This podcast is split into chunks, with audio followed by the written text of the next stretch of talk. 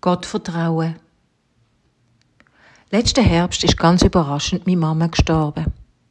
Sie ist zwar eine Weile im Spital und dann in der Reha, aber auf dem Weg vor der Besserung.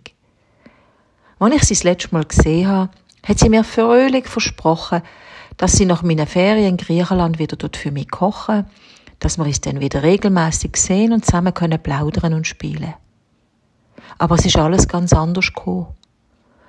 Die Nachricht von ihrem Tod hat mich in einem griechischen Kaffee erreicht. Ich bin mit zwei Freundinnen unterwegs gewesen.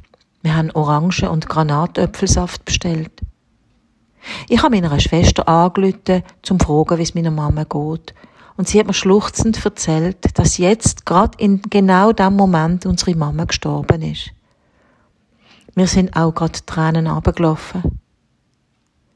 Meine beiden Freundinnen haben ganz fest Mitgefühl gezeigt, haben zugelost, tröstet, sind still neben mir gesessen und wir haben zu dritt Kerzen angezündet in einer Kirche.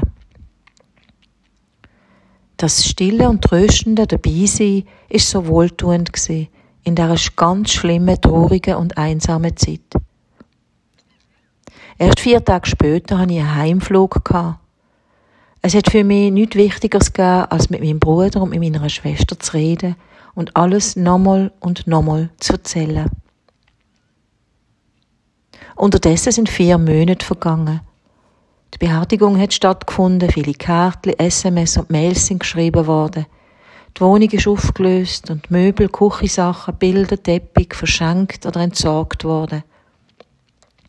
Jetzt hängt ein Foto von meinen Eltern an unserem schwarzen Brett in der Wohnküche und sie schauen uns zu beim Kochen und Essen und zusammen sein.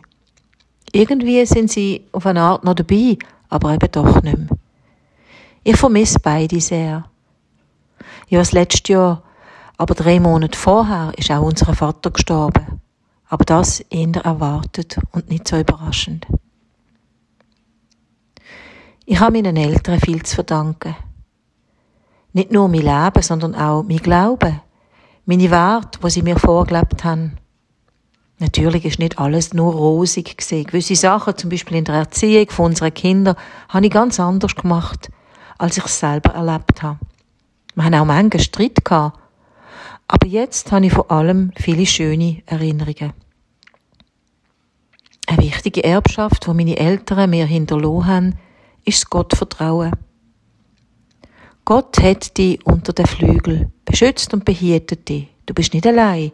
Du kannst dich Gott anvertrauen und aus dem Gottvertrauen Kraft schöpfen. So haben sie mir das immer wieder vermittelt. Als ich gleich war und dann groß und größer, fast ja, jedes Mal, wenn wir uns gesehen haben. Im Psalm 91 heißt das so: Gottes Schwingen bedecken dich. Unter Gottes Flügeln birgst du dich. Schild und Schutzmauer ist Gottes Verlässlichkeit. Du musst dich nicht fürchten vor dem Grauen der Nacht. Vielleicht haben auch Sie etwas so Schönes von Ihren Eltern übernommen und geerbt. Das wünsche ich Ihnen.